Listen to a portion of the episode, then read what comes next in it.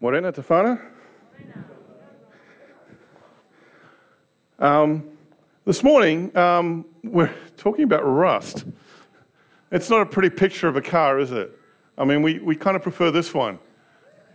But the reality is, underneath that car is this, right? Well, okay. Oh man, John, no, no, that's. Oh, look, the first car, the first car Monica and I. So, for those of you who are visiting this morning, you, yeah. How long did it take? um, so, for those of you who are visiting this morning, we're in the middle of a series um, called Warrant of Fitness. It's all about us. You know, rather than thinking about what the world's doing or what's happening around us, we're focusing on what's going on with us. And as we do with a car, we take it to uh, a mechanic to do a warrant of fitness to pass so it can get on the road. What about a warrant of fitness for ourselves? So this morning we're going to be talking about rust. Now, the first car Monica and I had, um, we were married, and I, I, my mother-in-law had this Nissan Sentra hatchback, which was a really cool car at the time, and I kind of really wanted it. And then she finally just said, Oh, I'll sell it to you guys. I was like, Yes, we got this cool car, married, get in this car, and we're driving it around. And I noticed that I could see the road from my foot near the pedal. And I was looking down and I'm watching the road go by, and I'm thinking, That's not good. And, and, and Monica, again, you know, because she's the car expert in the family, uh, she said, Yeah, well, you know, in Pittsburgh and most of the northern US, there's a lot of snow and ice, and they throw a lot of salt on the ground, and obviously that rusts the underfloor of the car. And I'm like, How can this pass any inspection? Oh, yeah, no, no problem. They just tar it. Oh, man. Whole new, uh, you know, I felt like uh, the Flintstones, right? You know, just stick my feet out and I'll just start running. Um, but rust is a very concerning aspect for any vehicle. So much, how would it be a problem for us in our lives?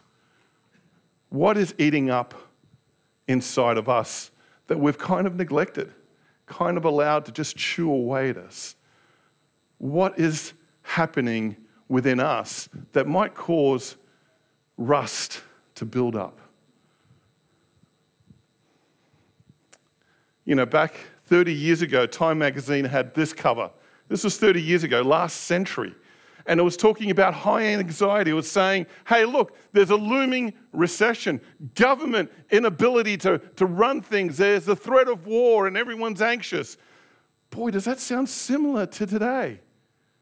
And that's 30 years ago, 1990. 20 years ago, Time magazine had this article on understanding anxiety. And, and we are now, more than ever, we are worrying ourselves sick.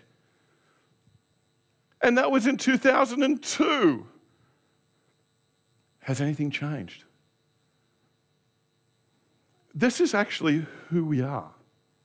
It might feel like it's more today than ever before, but the reality is, every generation, everyone, humans in general, worry. And we do worry ourselves sick. One thing I will be doing, oh, this is a quote from Warren Wiersbe, which I found really fascinating. I wanted to throw in here. It says, It's often said that we are continually being crucified between two thieves. And the two thieves, he says, are the regrets of yesterday and the worries of tomorrow, which I thought was pretty powerful stuff. This morning, I'm going to do something I've not done. I'm going to just be quoting from the Message Bible. Okay? I usually use the NIV, but this morning I'm going to use the, uh, the Message Bible because people have asked me, how do you make it sound so relational? Well, my trick is I usually read from the Message Bible because it's a language that understands kind of who we are today. The NIV is great, but most of, most of us aren't theologians. We don't understand the differences. And sometimes the language is a bit trippy. But this is the message version of chapter 6 of Matthew, verse 34. It says, Give your entire attention to what God is doing right now. Don't get worked up about what may or may not be happening tomorrow. God will help you deal with whatever hard things come up when the time comes. And I find it fascinating that we, we see in 1990 there's all these worries. We see in 2002 there's all these worries. And today in 2023, there are still these same worries. But actually, if you go all the way back to the first century, Jesus is addressing a problem that people have. And guess what it is? Anxiety, worry. It doesn't change. And he addresses it head on. Basically, what he's saying is this because what we have today is only today's strength. Face today's problems with today's strengths. And don't worry about tomorrow because you don't have tomorrow's strength yet. Make sense? I'm going to give you a little bit of insight into my mentally unhinged world I had a dream last night. Look, I really struggled with today's sermon. For some reason, a lot happened this week and there was a lot going on. Usually by Friday, I've got everything done and dusted. Uh, it didn't happen. And so late last night, I'm trying to finish this sermon, which I didn't. I finished it this morning. Um, that tells you a bit of where I'm at. But the dream I had last night says volumes about where I'm at emotionally. Who's comfortable getting on a platform and sharing about their dreams that might just show a little too much of who you really are. Crazy pastor that you've got, huh? So, the dream um, I was getting ready for church, and I got to church, and I turned on my computer because I hadn't done the video yet for this morning that you saw just a moment ago. So I thought I'd get in here early to do it, and I turned on my computer, and there was a virus, and my computer wouldn't turn on. And I was like, of all the days not to turn on, why today? And I'm getting mad at it, and then I thought, what is going on? Why does this always happen? And I could feel in my dream the anxiety building. But what was worse was as I was sitting there on my computer, and you know, we've got the glass windows out there and everything, a whole bunch of people show up. They're all from Southview, where I used to work 15 years ago. Now, for me, Southview, deep down, was a place where I really wanted to prove myself. Because right before Southview, we had a failed church plant. And my ego just went out the window. And I didn't think I could pass ever again. So when I got the job at Southview, my whole mission there was to prove myself. I can do this. I can do this. And in the dream, the whole lot of them show. The whole part, oh, we've come to surprise you, Rob. We're going to be at church this morning. And I'm like, I don't have the sermon ready. What am I going to do? And then you know what even got more, what got worse? I was like, oh, hang on, it's Easter morning. No one's here anyway. You're going to see an empty church. Look, there's more people here than usual, but here in New Zealand, they don't. I woke up. Yeah, I need prayer. I know. That was my dream last night. And I wake up frantic. Uh, the first thing I did when I turned the computer on, please no virus, please no virus. Worry and anxiety can really cripple us at times.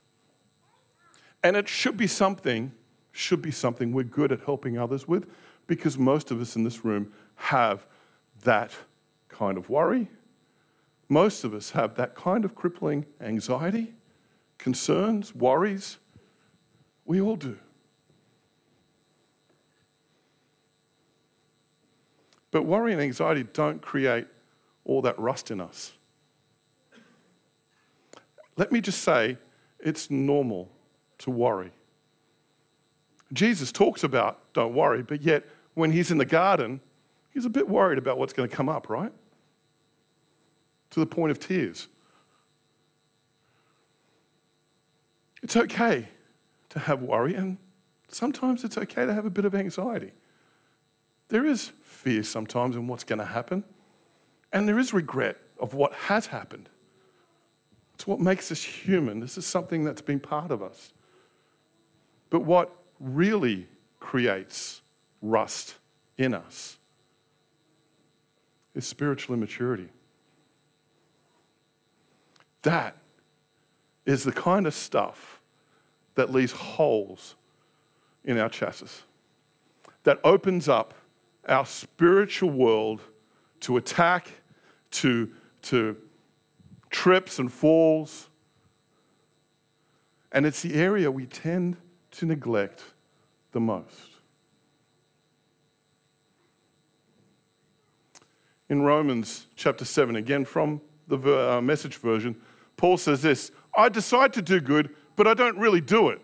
Decide not to do bad, but then I do it anyway. My decisions, such as they are, don't result in actions. Something has gone wrong deep within me and gets the better of me every time. Who can relate to that? It's, it's interesting. It really comes out in conflict when you're arguing with someone and you just say something and you immediately know, I should never have said that. Anyone had that experience? Most of the guys are smiling and all the women are nodding. I don't know who's who there. But this is part of our spiritual immaturity. How do I work with this? This is a great version from uh, Matthew chapter 5, verse 8, one of the Beatitudes. You are blessed when you'll get your inside world put right. Then you can see God in the outside world. That is a great version. Uh, I think the NIV says, Blessed are the pure in heart. When you read pure in heart, you're like, Yeah, that's never me. But when you read this, you're like, Oh, get your inside world put right. Oh, that, that makes sense. But how? how?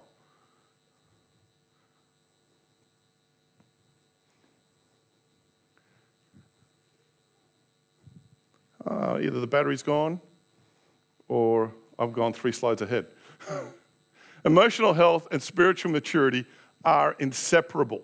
So, part of how we grow spiritually is actually how do we open ourselves up emotionally. Something that was very powerful this morning was having a bunch of kids, teenagers, show us what emotional health looks like by being honest about what's impacting them, what's hitting them. That's powerful. That shows emotional health. One of the problems we have as Christians is sometimes we just don't show that emotional health. Why? Because we've grown up taught not to do that. Most of us guys think that tears show weakness. No, tears show compassion, they show hurt, they show pain. And we're taught not to show that. It's not possible to be spiritually mature while remaining emotionally immature. Peter Scazzero puts it this way he says, it's called emotionally healthy spirituality. And it's become a very important factor now in discipleship. How do we help people connect emotionally with their own selves so that they can then grow spiritually?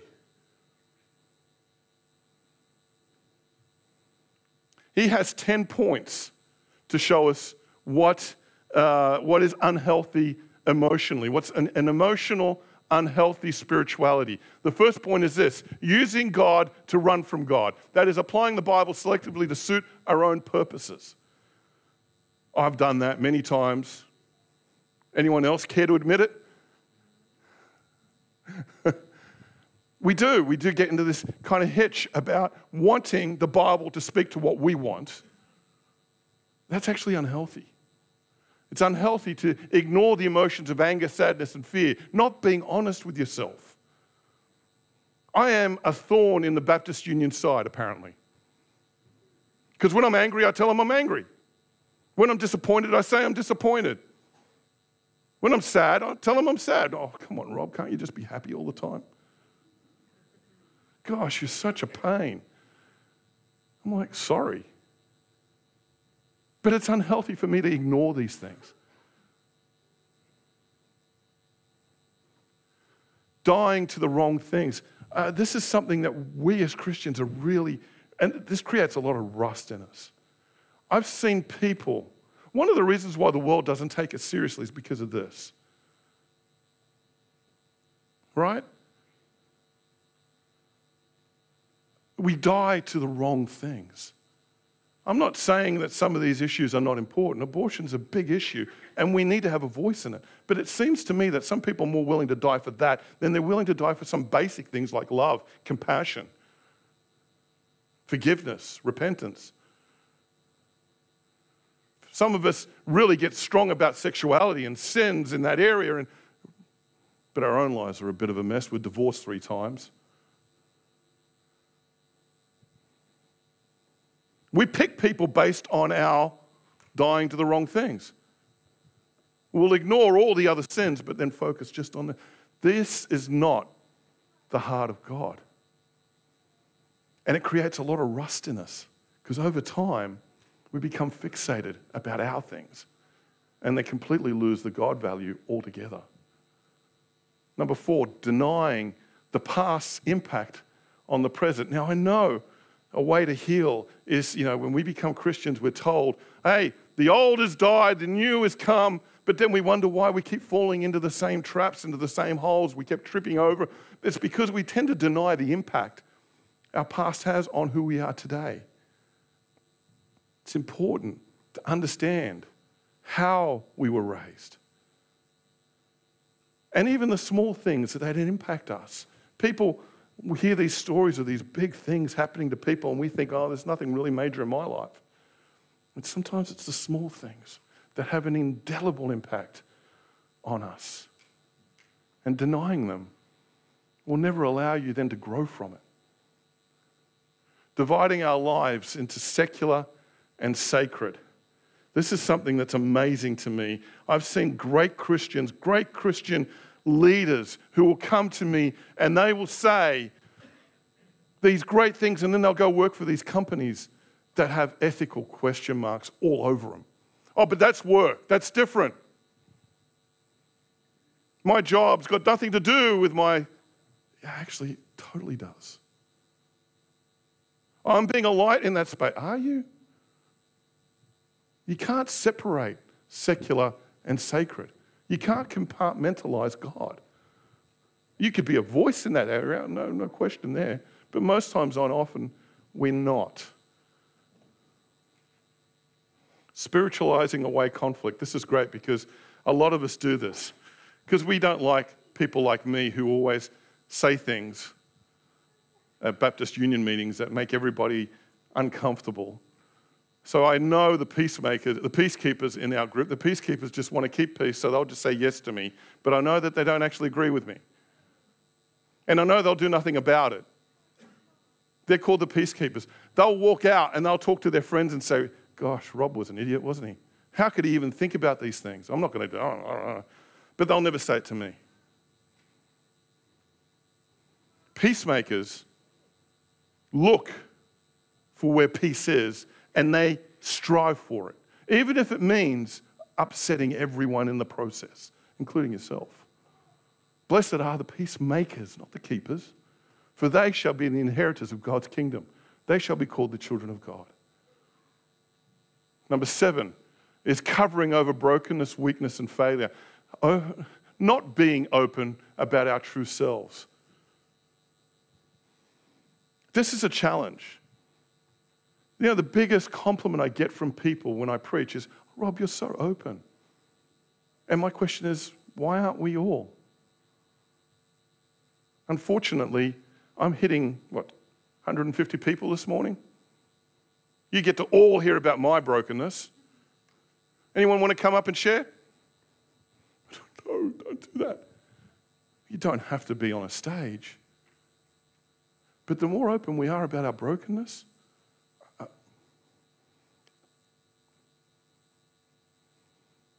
the less rust builds up within us. Don't cover yourself. You might look like a BMW, but underneath, what's going on? Number eight, this is my problem living without limits, trying to do everything. Pastors are terrible at this. But there are some of you out there that are just as bad, trying to do everything. And it's not because you want to, it's because you almost need to. Right? You're challenged because you want to prove your worth to some degree, or you don't trust others to do it for you. You can't let go. creates a lot of rust. That can mess you up big time. Number nine, judging the spiritual journey of others. Finding ourselves occupied and bothered by the fates of others. I, I love this one too because this is great Christianese right here. It seems like we're far more interested in what the world's doing rather than looking at ourselves in the mirror and saying, What am I doing? And we spend so much time pointing the finger at others, pointing the finger of how bad the world is. You know, it's fascinating when it comes to worry and all of that. The Christian religion's awful at this. It's like we're a bunch of fear mongering worrywarts.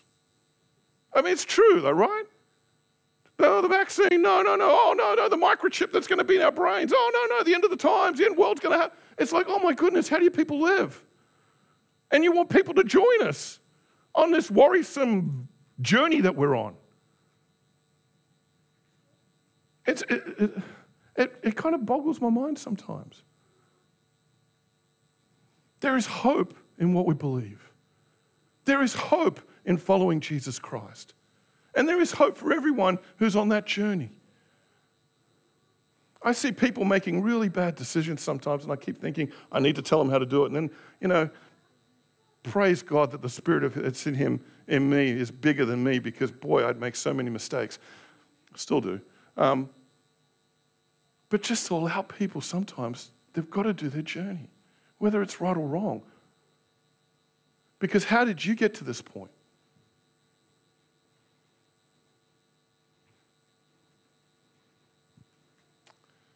The last one is what I call the fix it approach. I'm going to take a different spin on this. And this is something that we as Christians, again, are really good at doing. We're good at doing stuff, we're not good at being. The fix it approach is great because, you know, just read your Bibles more. We'll be okay. Um, if you're a navigator, you memorize it, you're all good. Because then the Word of God is on your heart and I'm okay. Or you could pray more. Who's been in a prayer meeting where someone just prays and prays and prays? And everyone's got their heads down and no one voices it, but most of us are thinking the same thing. Please stop. Either that or we're thinking a million different other things. Praying more doesn't resolve it. There's a great story in the Bible where Elijah confronts the prophets of Baal. And what do the prophets of Baal do all day? Pray. They babble on and on and on. Oh, how about we just work harder? If we could just work harder, this would make it even better, right? If we could just work harder in our own lives or in the church's life. Well, what about evangelize more? Um, I'm putting the Baptist Union under the, I, I, know, but I was at a meeting and there was a guy next to me, uh, he's a pastor, and he was just saying, because the churches in general are in decline, right? Baptist churches, I can't speak for other churches, but I know the stats for the, for the union itself, we're all in decline. We've seen it in our church. But in general, actually, most probably healthier than most. And he, we were just talking, what can we do? And again, we, maybe we should work harder. Maybe we need to pray more. These are the things that we're coming up with. And one guy was like, we need to evangelize more. We need to get out there and bring people to Christ. And I just thought, no, no. We don't bring people to Christ. Christ brings people to Christ. We've got this whole consumeristic worldview about evangelism where if we can get them to sign on the dotted line, the contract's done and we're all great. And we fill these big mega churches until something goes wrong and the church empties. And people leave, discouraged, disillusioned. What did they sign up for? It's not evangelize more, it's not sing harder. It's a great, sorry, worship team. Music team. We got this one song, Sing a Little Louder. Really?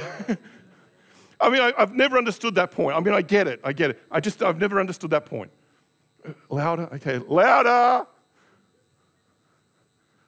Why can't we sing with a little bit more heart or, or sing a little bit more? Com- I don't know. Sing a little louder. We can, singing harder doesn't change. It's like praying more. Bigger, better. All these things to cover the rust that is going on underneath us. The rust that, that, that is growing, that we're not addressing, that we cover with this beautiful paint, with beautiful prayers and great songs and great sermons and we're filling it with, you know, all our duties of coming to church and doing all these ministries when deep down there is rust building up within us. There's this great story. Oh, by the way, if you do all that, you become certified Christian.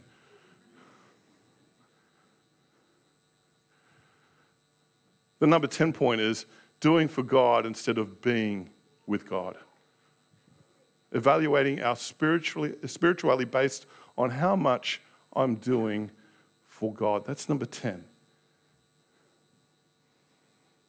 And there's this great story in the Bible about doing and being. It's in um, Acts chapter 3, verses 1 to 8. One day at 3 o'clock in the afternoon, Peter and John were on their way to the temple for prayer meeting. At the same time, there was a man crippled from birth being carried up. Every day, he was set down at the temple gate, the one named Beautiful to beg from those going into the temple. And when Peter, when he saw Peter and John about to enter the temple, he asked for a handout. Peter, with John at his side, looked at him straight in the eye and said, Look here. He looked up, expecting to get something from them. And Peter said, I don't have a nickel to my name. What I do have, I give you. In the name of Jesus Christ of Nazareth, walk. And he grabbed him by the right hand and pulled him up. And in an instant, his feet and ankles became firm, and he jumped to his feet and walked. And the man went into the temple with him, walking back and forwards, dancing and praising God.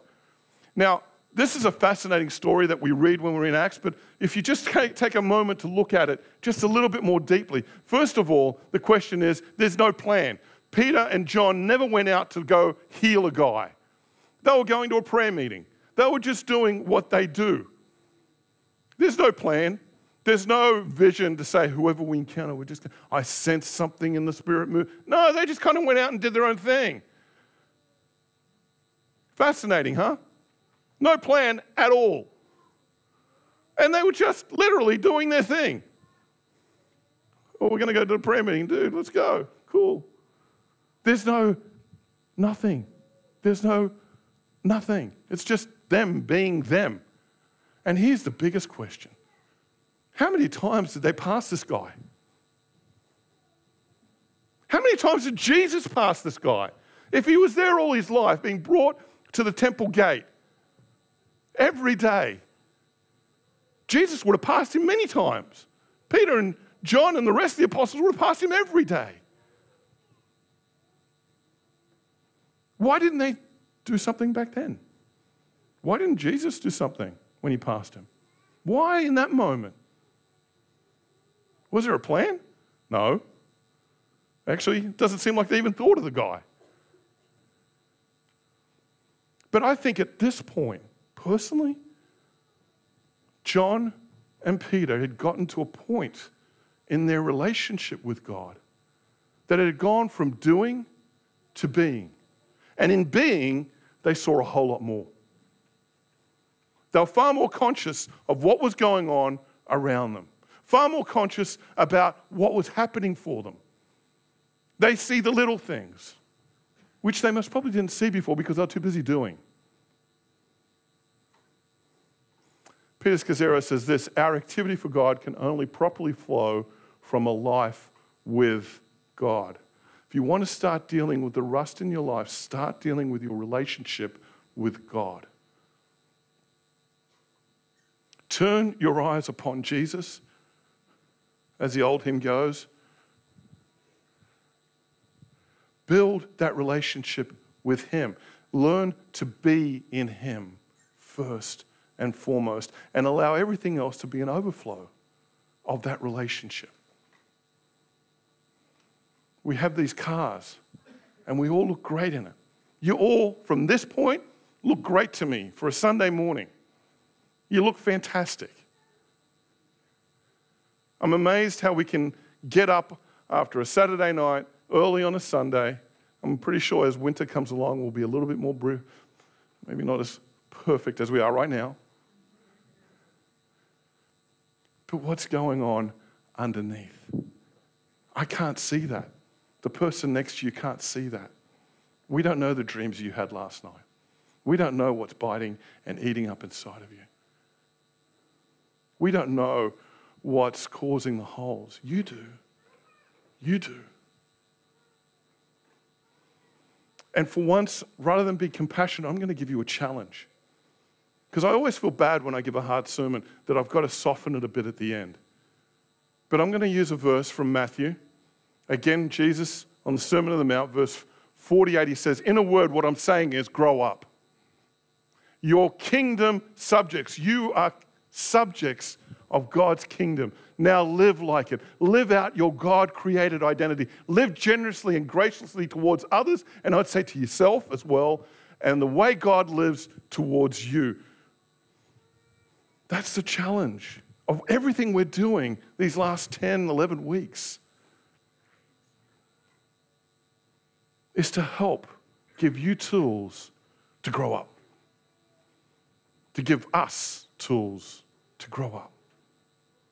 To be challenged, to not let what's inside of you rust away, but to build on it, to find healing and grow in your relationship with the God Almighty who loves you deeply.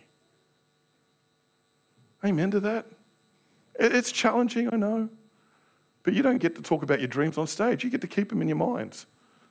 And that might be a good thing for you. But it says a lot about what's going on inside of you. Some say that we Latinos have way too healthy lifestyle that we share everything with everybody. And yes, to some degree, it is very unhealthy.